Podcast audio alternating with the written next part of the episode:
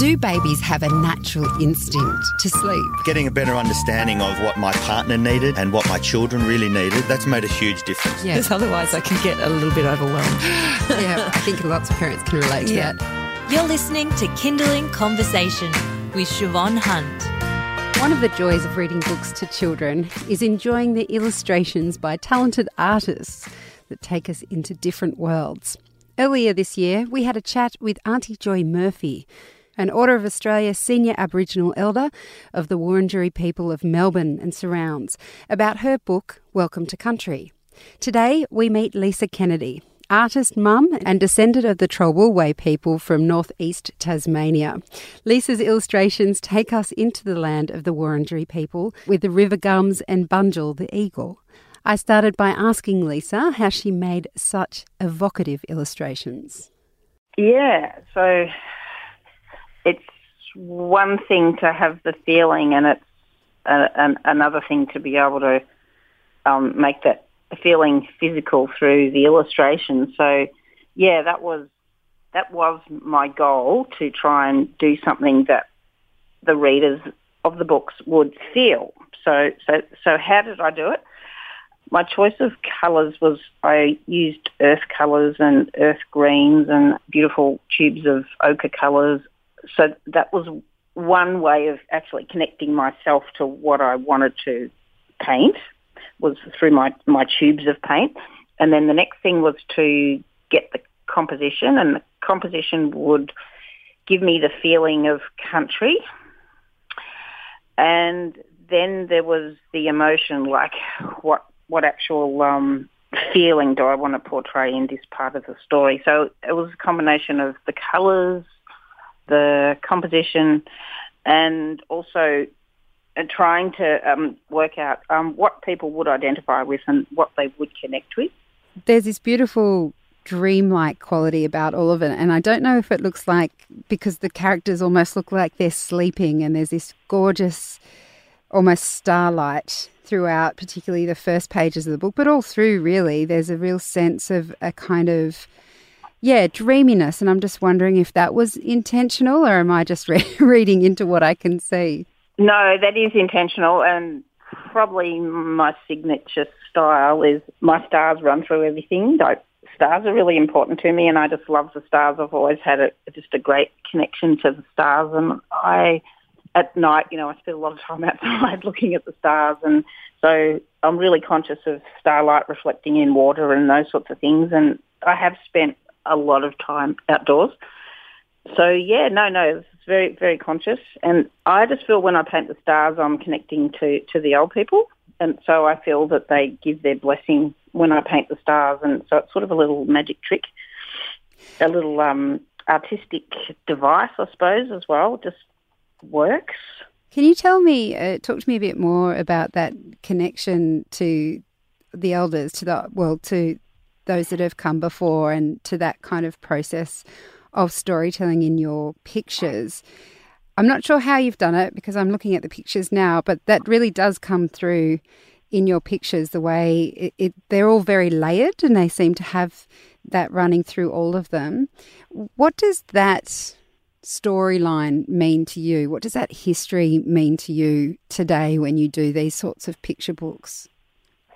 Um, Oh well, that that's a very big loaded question. so, and, and and what you're looking at is the end result, mm. meaning that it takes a long, long time to get all that onto the physical canvas. So the beginning of the process is to visualize it, and then, like I said, just gather the tools and the resources, and and do a lot of little sketching and ideas. I do. I probably spend a lot of time dreaming before I do anything and it actually doesn't happen quickly. It's a very slow process of building things up, and sometimes I feel, you know, I'm not really in control of this process. It's um, it takes a while until I get to the the part at the very end where I feel, you know, the old people, the ancestors, the elders, sort of start to come through onto the page or into the work.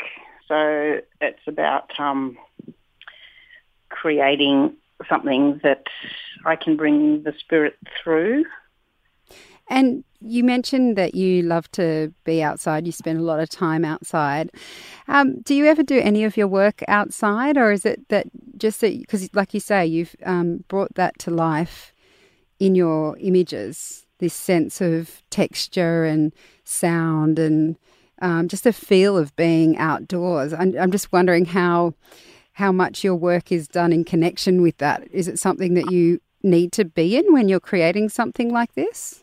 Yeah, I prefer to. I've I've sort of lived outdoors nearly all my life. Actually, I'll do anything not to actually be sleeping in a house. So I've spent a lot of time in in tents and in the bush, and um, used to take my first son up into the bush and put a tent up and stay overnight because that's where I'd feel really connected and really comfortable. And I don't do that anymore now because I've got more children and I sort of have to fit into society a little bit better. But yeah, no, I just really love the outdoors and the animals, and so I I work a lot better if I'm in a really in a beautiful natural environment. Yeah, with you know trees, sky. I'm not much good staying in the city for too long.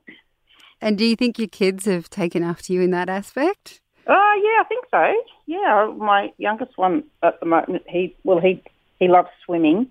My two youngest ones love swimming, but he he wants to go diving, and he's um sort of embarking on this, learning how to uh, scuba dive, and he wants to get down under there and see what's below the sea. And he's got a camera now, and and I think you know that's really interesting because my other story was about um, you know diving with Seal. Seal was one of my characters, and so I, I think my kids are just growing alongside me, and it, it's not particularly special or interesting at this stage. When they're older, they'll probably look back and think that was a bit weird. But, but um, yeah, no, I think it's definitely, you know, they're, they're definitely a, part of living that way.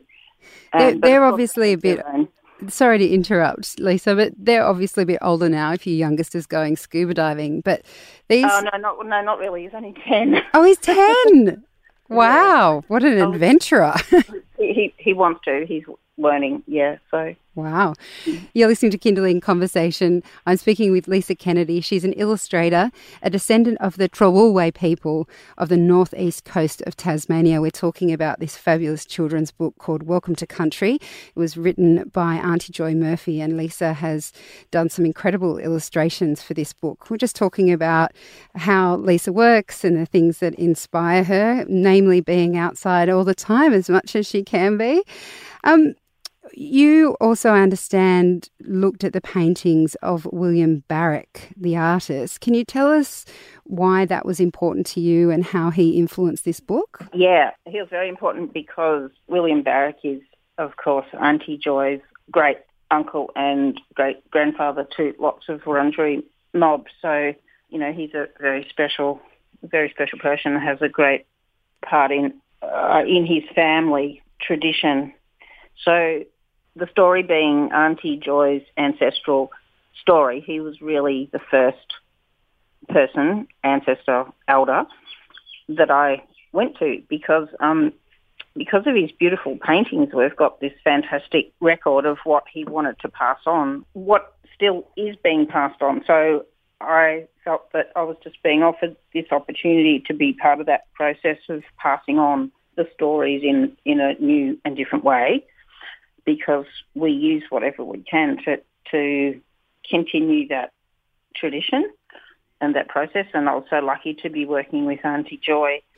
And and this book is a children's book. It's been written. It starts in language, and there's a translation there, and then it goes forward in English. What are you hoping a book like this can do for young people, both Indigenous and non-Indigenous? Because I imagine these these are stories that are oral and passed down that way, but this is a really interesting take on Welcome to Country that I've never seen before. I'm just wondering what your hopes are for it.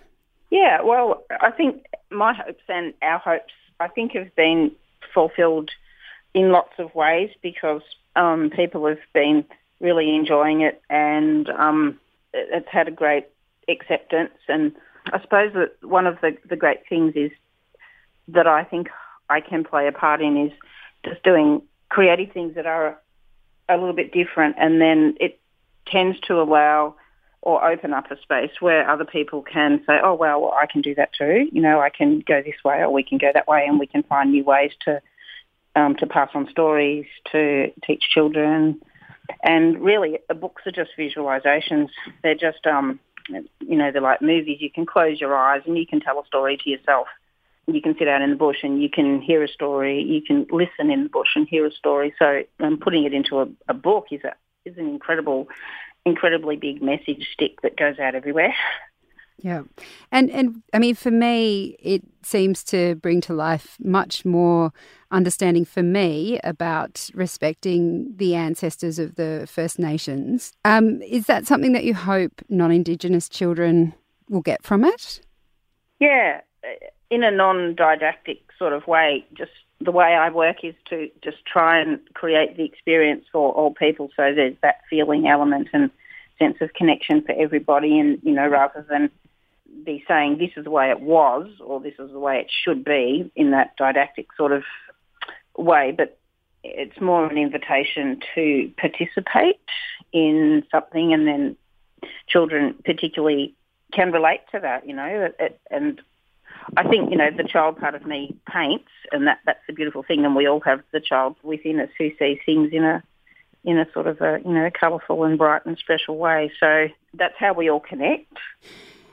You mentioned that part of this is about allowing children to experience this kind of story and participate and create based on this understanding of honouring the ancestors of the First Nations. Just wondering, I'm just thinking personally, I sort of find myself responding to this book as an adult and in a way that I'd never really connected with um, Welcome to Country before. Do, do you think that also sometimes children's books can have that impact on their parents as well? Yeah, definitely, definitely. So really, I was painting for everyone, so that's a challenge. Maybe first time around when I did do these paintings, maybe I just did it and I didn't sort of analyse who it was for, but I I just worked through the sense of, I suppose, the childlike the childlike sense, probably more for, for adults. And so, yeah, maybe maybe I was a bit surprised about what adults got from it.